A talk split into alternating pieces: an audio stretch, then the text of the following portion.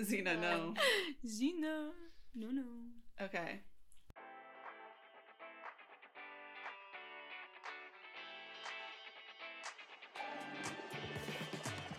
Hi there, I'm Emma Kiesling, And I'm Sydney Allen. and this is the Uncovering Publishing Podcast.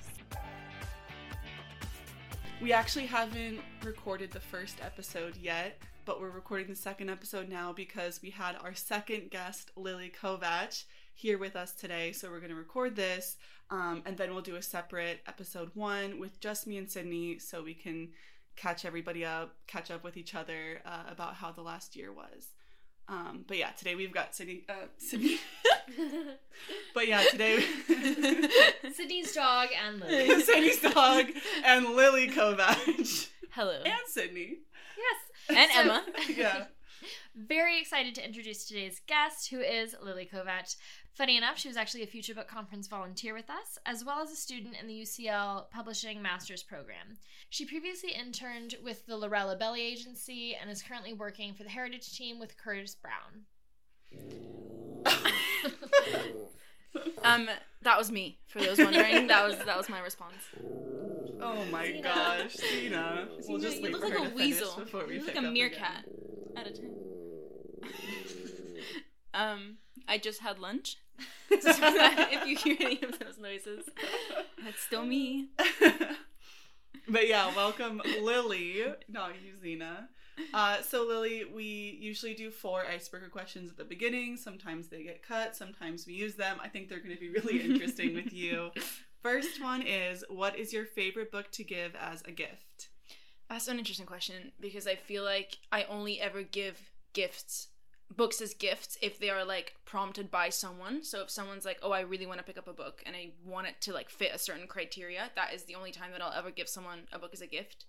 Because I feel like I don't know any books that would appeal to anyone just universally, like someone that doesn't read. I just don't know any books that I would give to them that I'd be like, "Oh, this is the book that's gonna get I you." feel like someone hurt you. Into someone, reading You tried to give someone family. a book, and they Actually, said, I "What was are going you to say doing?" it's Literal her cousins, cousins because she did give Tessa Bailey and Sarah J. Maas. I did, and they did not get very far on either of them. So There you go. I have been hurt before, but I feel like in the past, and by the past I mean the past couple weeks, the book that I've recommended the most to people, um, as a gift or like for themselves, has been Happy Place by Emily Henry, because I feel like a lot of people want to read something that is very, it's deep, but it's deep in like a very easy way. Like you can just pick it up, you can read it. It's got some kind of emotional journey that's involved in it, but it's a very easy and quick read. Um, that isn't necessarily like a summer beach read, but it's not necessarily like a deep literary fiction novel. So I feel like that is probably what I would recommend as a gift. Can I can I actually expand this question because we talk to Lily a lot with other publishing people and people who are on the publishing masters. So if you're giving a gift to someone who's in publishing or who you Mm. know has Mm. similar taste to you or who you're like, hmm, like I think I could really give you something I really love.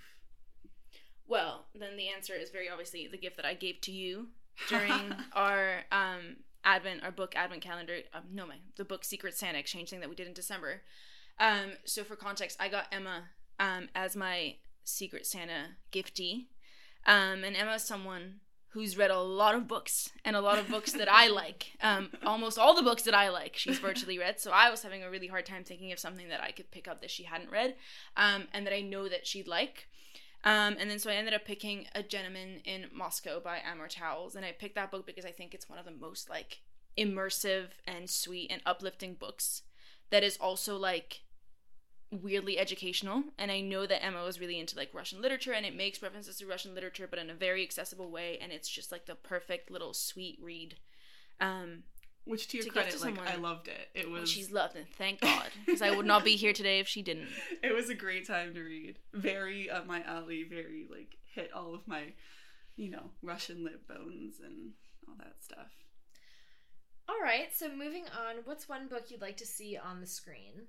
Well, um, I was thinking about this earlier, and I feel like it would be the Infernal Devices trilogy by Cassandra Clare. And I say this because they've made adaptations of her previous um, series, which is The Mortal Instruments. They've made a TV show and a film out of it, and both of them were absolutely terrible. Um, Is this Shadowhunters? Yes, this is Shadowhunters. Um, some were less terrible than others, um, but they're all in all just absolutely horrible. And I think it's probably because it's a really hard series to pull off because it's magical, but it's not magical in like an easily CGI'd way. Because you just can't like you kind of end up with a, with an almost like Star Wars like adaptation with with like the steles and the like the little illuminated magic tools that they use. So it's a really hard series to adapt. Um, but I think because the Infernal Devices is set in a historical time period in the Victorian era, it's something that could much more easily be made into like almost a magical realism kind of um, Ooh. kind of movie adaptation. And then I was talking to some friends about this the other day because I saw a tweet that said um, Greta Gerwig should do the Infernal Devices because Oh she would God. understand the emotional complexity. Why do I That- feel that like she- that she I was in love it. this. And I was everyone like, is yes. like, Greta Gerwig, please do this, please do this. Well, yeah. To be fair, she could do absolutely. I don't think she, anything. she'd mess it up. Well, she's doing Narnia next, so you know. No, she's Yeah, not. she's remaking Narnia. Remaking Um, all like from. The, Oh. Yeah, so she's doing that. So evidently, she's interested in the world cry. of fantasy. Yeah. Um, but I think it would be a really good thing to adapt, and it's also, um, for those in the know, probably the best done um, love triangle ever because it isn't really a love triangle. It's like a love, a com- a love sphere that's completed. So it would have to be, A love sphere. and also because that needs to be done because I need to see it. So I, need, would- I need I it. need it. Okay, what's your favorite media at the moment that's not a book?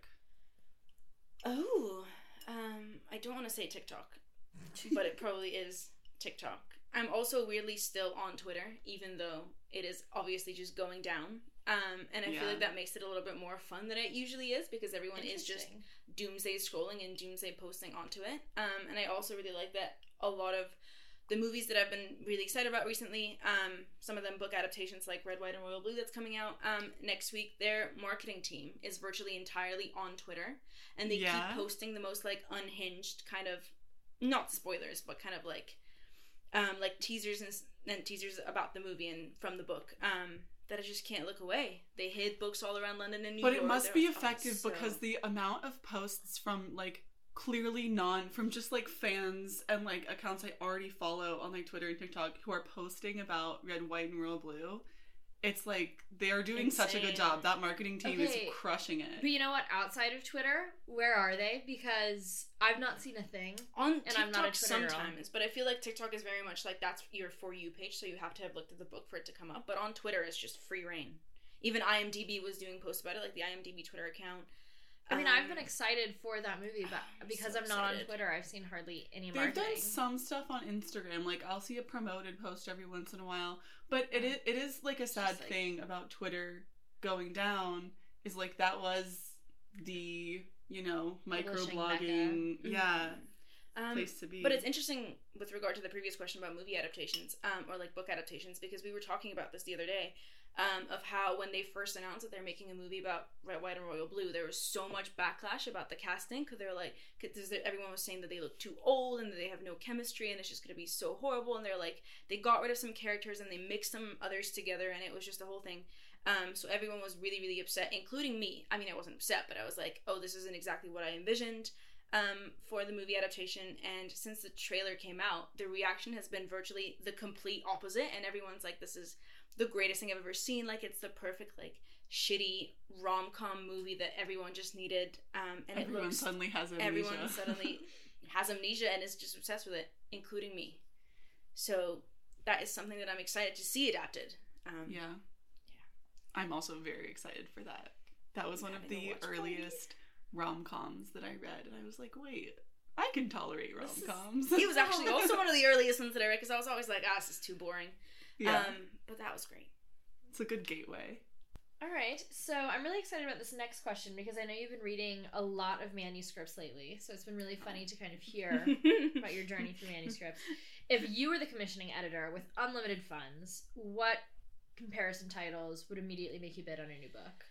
Ooh, um, maybe this is slightly influenced by what I've been reading lately outside of manuscripts as well, but I feel like an actually accurate secret history comparison is what I would want to read because a lot of the times when they say something is going to be like the secret history, it never is exactly like the secret history. It takes a it takes like like the dark academia atmosphere. Um, but it's never exactly the same. Girl, have you just, like- read If We Were Villains? Yes, I yet? have. I've just Okay. been just been researching this before, and it does it, but it's not quite the same way. And I do think Mm. it's is a different conversation. I do think it is better than Secret History, but I just feel like to capture that exact correct atmosphere opinion. Is that that's like a comp that I would want to do. And then also, um, I would want something that truly genuinely is the next Court of Thorns and Roses. Because so many that for sure is so many books will say like, oh, it's gonna be it's, it's like a Sarah J. Maas comparison. it Um, never is. and it it never is exactly the same thing like um i've read the bridge kingdom recently the first book of the bridge kingdom recently and it is it has a lot of the same elements but it's nowhere near a close comparison to ACOTAR so probably that You look like you're be- about to Emma does not agree. What, what's Emma does going on not here? to be Meg? fair, like I I read, read a lot and I've read a lot of romantasy and I've read a lot of dupes that people frequently like hold up ACOTAR and then they're like, or read this. So like the one that comes to mind is The Serpent and the Wings of Night. Um they're all flying from my head right now. But I've genuinely read a lot and I always have a good time with them, but they're always clearly derivative. So mm-hmm. like they'll give you all the same highs as Sarah J. Maas, but it's also never unique. So I think that's and going back to your point about the secret history and wanting something that has the same exact atmosphere but is original, I think is really hard to capture. It is. It is very mm-hmm. very hard, but I think that would just be really great because it's also it's one of the the most recent books that really gave me the joy of reading back so completely because it's a book that's got well not just ACOTAR but her entire universe um, has got so many books in it that you would think you'd get bored at some point, but they're just so incredibly well written and well just thought out that I think it's just an incredible series. So if you could do that, if you got one book that was a comparison, you'd have an entire universe going for you. So I have a thought. With books like this, like also props to Bloomsbury because they really pop out the best fantasy for like each generation. But it's almost like you know, Harry Potter did that for a lot of people and then ACOTAR has done it for a lot of people. You almost need to take the beat between them.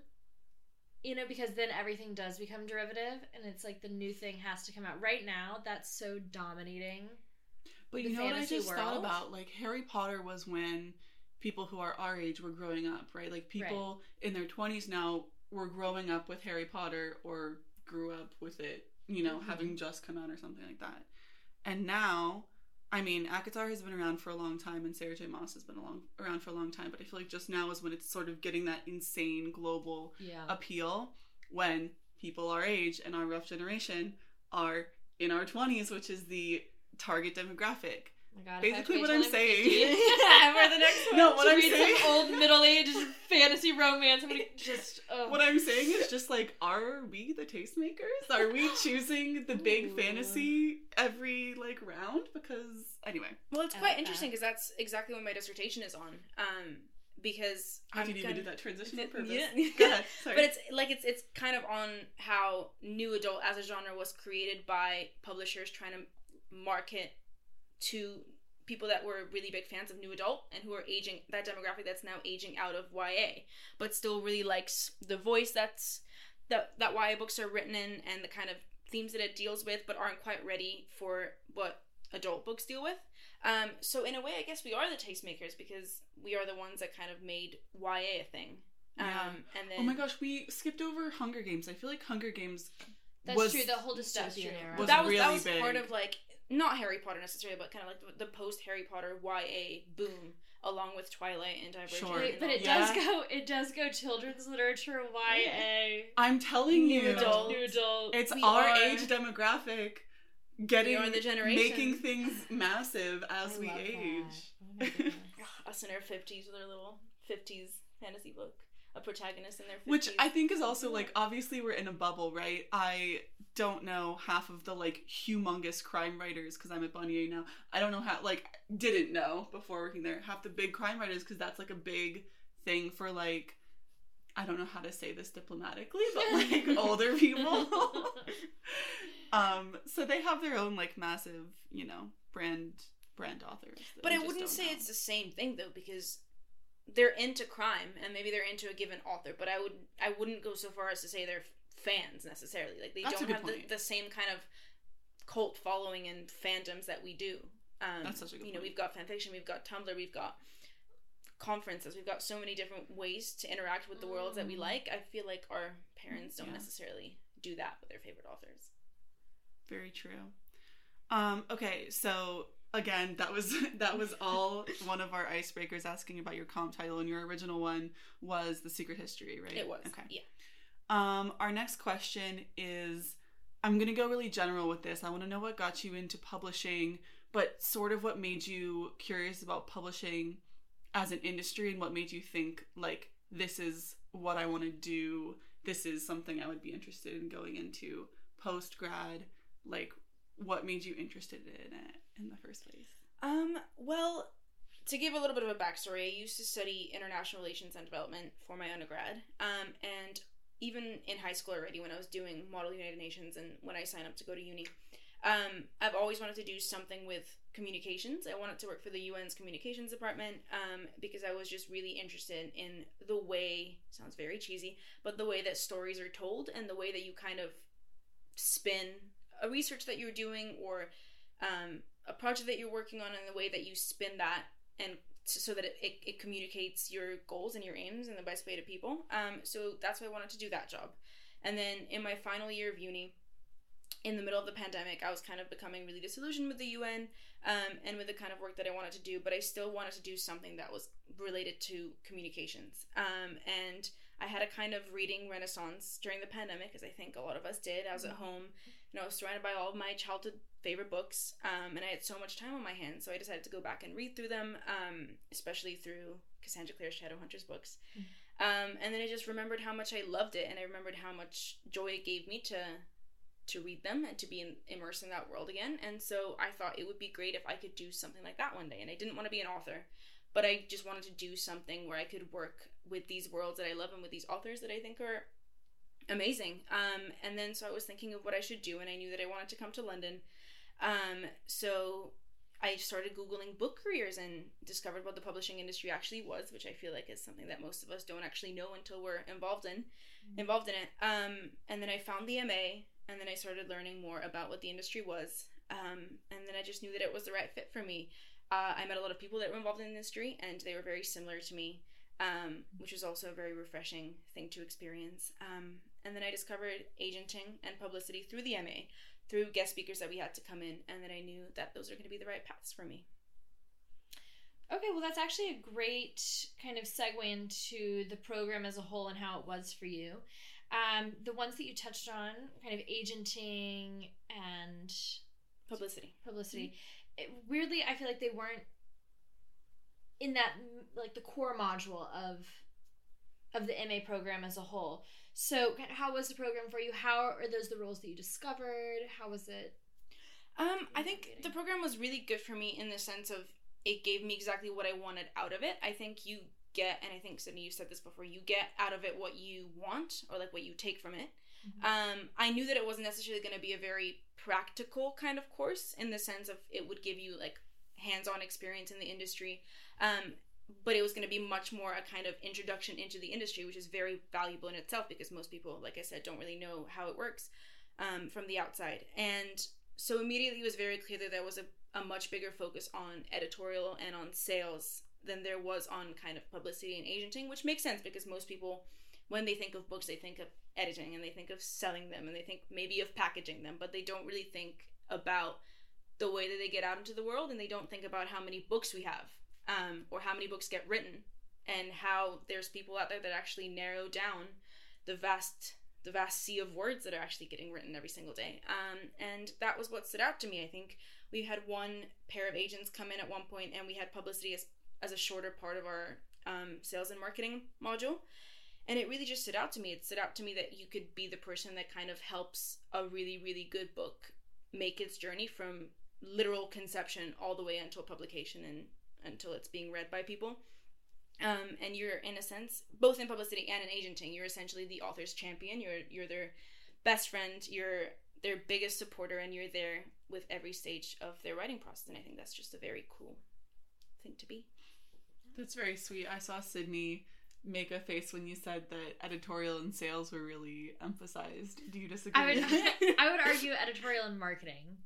Okay, I can see that. I can but, see that. But to me, sales is a little bit involved in marketing in my head because you are thinking of how you are going to like like marketing is money as well. You're kind of Fight, thinking fight, right. fight, Yeah.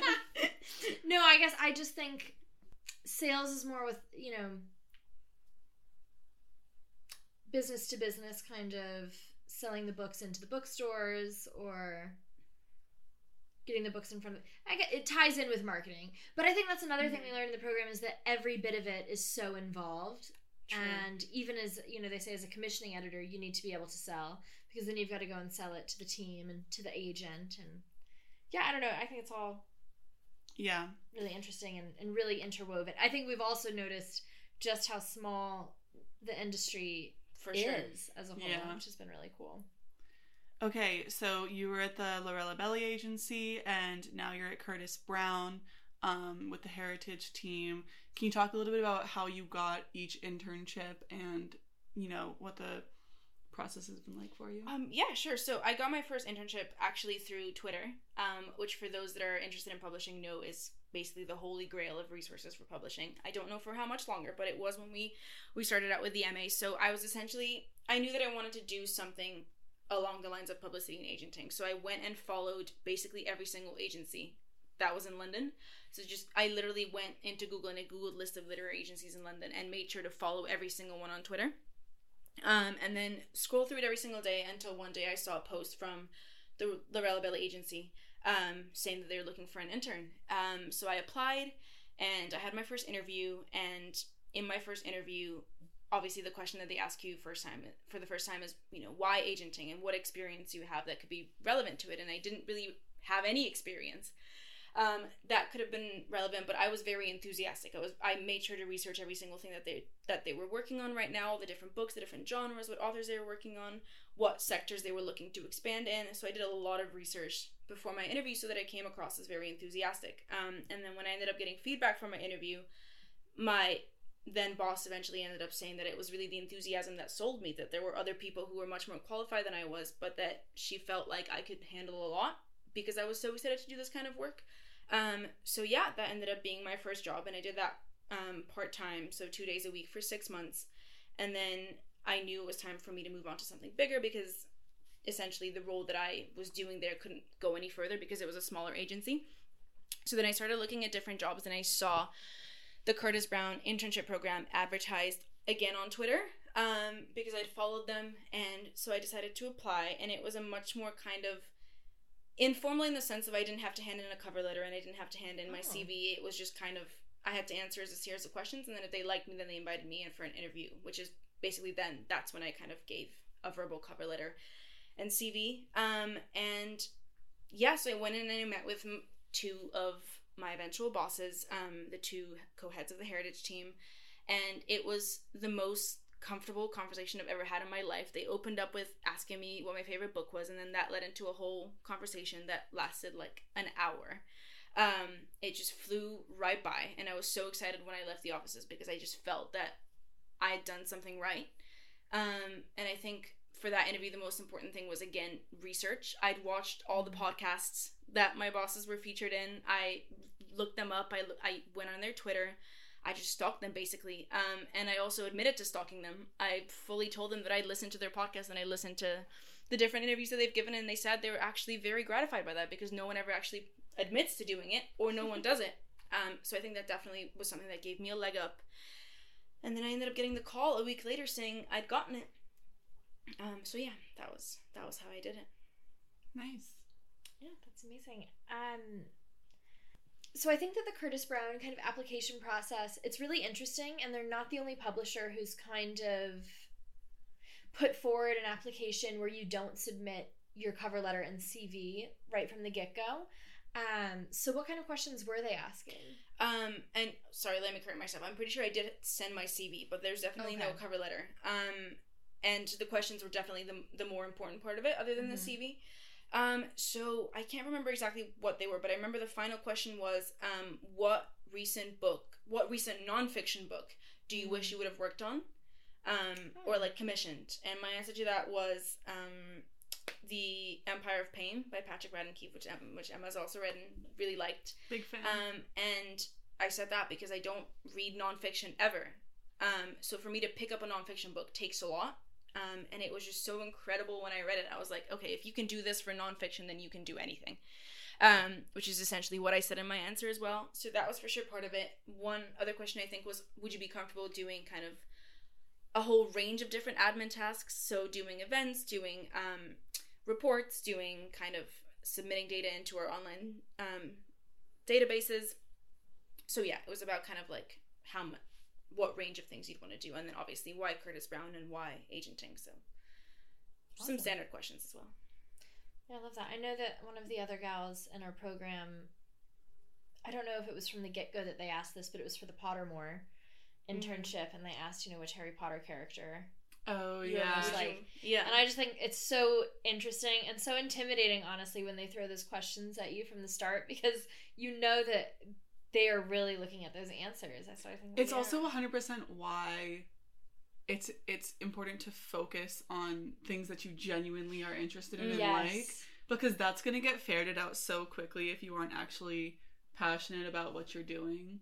I would say. If anyone's ever Really applied to the um, Penguin internship, the three month Penguin internship, one of the questions they ask you is what three books do you take to take with you in a deserted island, which is also a very similar kind of question Mhm. um, and an interesting one.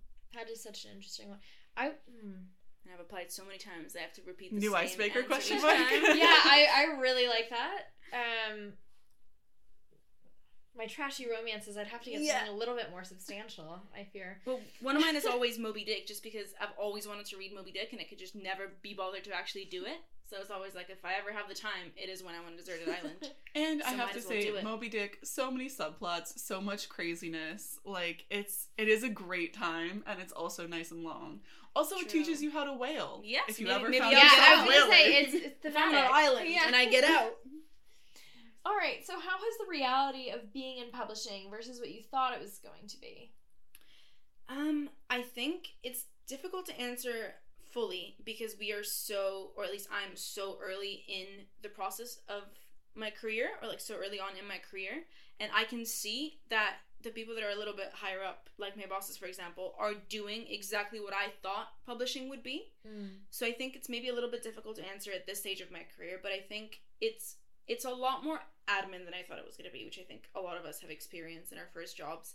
Um, not not boring admin, not in any way. Like it's it's still doing stuff that I thought I would be doing. So I'm reading a lot of manuscripts. I'm doing a lot of giving editorial comments for manuscripts. I'm doing a lot of uploading contracts onto Therefore, which is our our database. Um, I'm doing a lot of looking at permissions um, and kind of granting permissions to be used because I'm on the heritage team. Um, Could so you talk a little bit more about the heritage team and what that is, just for anybody? yeah so the heritage team is basically as far as we are as far as we know and we we preface every time every time we give a description of what the heritage team is we preface it by saying as far as we know it's the only dedicated um, team to literary estates so there's in other agencies around the world there's usually an agent that does estates or focuses on literary estates but there's no dedicated team that does just that so we represent over 150 literary estates including john le carre and winston churchill um, and Douglas Adams. So many, many literary icons of times past. And we basically are responsible for making sure that their legacy stays alive, even though they themselves aren't there to do it. Which is a really, really interesting job. And it's especially interesting because I work part time for Heritage and work part time for another agent who does commercial fiction. So I'm kind of seeing both sides of the coin. And obviously, representing someone that's alive and is still going to write books and you can still shape their career and their image is very different than someone who not only has died but who lived who lived and wrote in times where ideologies were very different than they are now. And so we deal a lot with kind of republishing books that might not hit the same if you're reading it today. So that could be with things like vocabulary with um, kind of with people's ideals and with character representations. It's it's a very very interesting field of agenting. Um, but at the same time we also work a lot with rediscovering and republishing authors who didn't get who didn't get to shine when they were alive. So kind of looking through charity shops or looking through online submissions That's and so finding ways to make those voices heard when they couldn't be heard in their own time. And we basically get to pitch them in the way they should have been pitched when they were alive in the 40s and 50s and 60s so we represent a lot of um, queer authors who couldn't be marketed as queer back in the day but now you can. And now you can kind of pitch them and say oh this is a lost literary masterpiece. Um, so for example there's a book called they by Kay Dick, which one of my bosses is very, very proud of. Um, she will probably go to her grave being known for this one thing. Um, and I love that. Um, and yeah, she discovered it in a charity shop in Bath. It's only 100 pages long, but it is basically a literary masterpiece, and it ended up being sold to Faber, and it is now Oh, being wow. published so widely. cool. Oh my god. Um, and yeah, she she was. I think they stopped publishing her after a couple years because it didn't sell enough, and you couldn't market it for what it was. And it basically deals with this kind of enigmatic um, entity called they, and they basically police art, and they come and they take away any of the art that you have in your house, and they come and stop you from writing, and they, you know, it's a very timely piece, and it was a very timely piece when it was written in the '60s. Um, so yeah, it's That a really really so cool. interesting field to be working on. I will say we should preface that you are here in a personal capacity. yes, and this is not, not an ad. not, Curtis but also Heritage, like not but- not representing your company. Oh, no, no, no, no, no. Yeah. Um. So you've basically explained your role at Curtis Brown, your internships, what your professional life has been like since moving to London. I'm curious what your experience with the community and with the people in publishing has been like coming into it as you know starting as a publishing hopeful as opposed to obviously last season we were doing a lot of people who have been in publishing for a long time Um, I think I mentioned a little bit that my experience was very positive because I feel like it's one of those industries where everyone that's in it is so passionate about what they do. Um, and you know that anyone that works in it for the most part is going to be obsessed with books and likely to a degree obsessed with the same books that you are. Um, and I think it's the most incredible experience to meet other people that are so like minded. And I think it's maybe this is one of the most unique industries in that sense. Um, I guess the arts maybe more broadly, but an industry where really everyone that's in it is on the same wavelength. Um, maybe slightly different aspects of, of the book, um, as it were, but still very much the same level of invested in in this whole concept. Um, so it's been really really nice, and I think the UCL program was a great introduction for that because you meet people who are at the exact same part of their point of their journey that you are, um, but want to be in the same place. And you're also you kind of go into the MA knowing that most of the people that you meet are likely gonna not only end up living in London like you, but end up being in the same industry. So you're kind of on the one hand you're making friendships for life because it's different than your usual MA program where you're just gonna go and you know move to a different country or, or get a completely different job than your peers. But here we're all gonna end up being essentially an extension of the MA forever, which I think is really really cool. But you also meet so many people um, who are gonna be your coworkers and your peers, and that is an invaluable thing to have when you're going into your career because you go to a company, to a publishing company, to a literary agency, and you can say, oh, well, I actually know someone that works at that company that we want to work with, or I know someone that's done that and you know has connections to this project, and I think that's so invaluable and helpful to have. Yeah, I actually I can't talk up UCL enough in that regard. I really think that they do an excellent job of creating just a solid program of people who are so passionate about publishing and then connecting them uh, to whoever they think might be helpful uh, not even just in terms of their career but in terms of friendship like i know um, i was really keen obviously to get the the work sponsorship and so they connected me with an American from last year's program, Marissa, who had gone and gotten her skilled workers visa. So they're just really on their they're on top of it and they stay in contact and they've created their own kind of mini community within the publishing sphere. Um, and now as we kind of go out into the world of publishing, we've met other grads from the program, um, which is it's really fun. And The other thing I would say, um, in the context of UCL, is that you have a year to kind of think about publishing and Mhm. what your approach to it is going to be, and um, sort of like the the values and ideas that you want to bring to it before you go into it, which I think um, is going to be interesting in the next few years to see what people do and how they change it and maybe maybe shape it eventually. For sure. And I know I said that it's not very practical um, in the sense that maybe you'd expect it to be, but at the same time, it is really good at telling you what that dream career that you've always wanted is really going to be like. So, you know, there's a lot of a lot of people go into publishing thinking they want to work in editorial, um, which is a very fascinating part of the industry. But I think people think it's going to be slightly different than it is, at least in the beginning.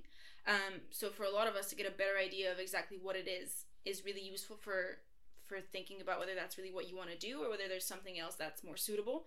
Um, and then they help you find something that's more suitable if it turns out that editorial isn't what you want to do. Because the curriculum is just so varied and they have so many modules that target the different parts of the industry. So I think UCL's a great, great program in that regard too. Yeah, totally. All right, thank you very much, Lily. Um, that's end of our conversation there.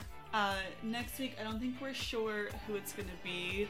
Obviously, we're sort of shifting episodes around a lot, uh, shifting people around a lot. So uh, you'll just have to find out next Wait week. and see. Yeah, absolutely. All right. Bye.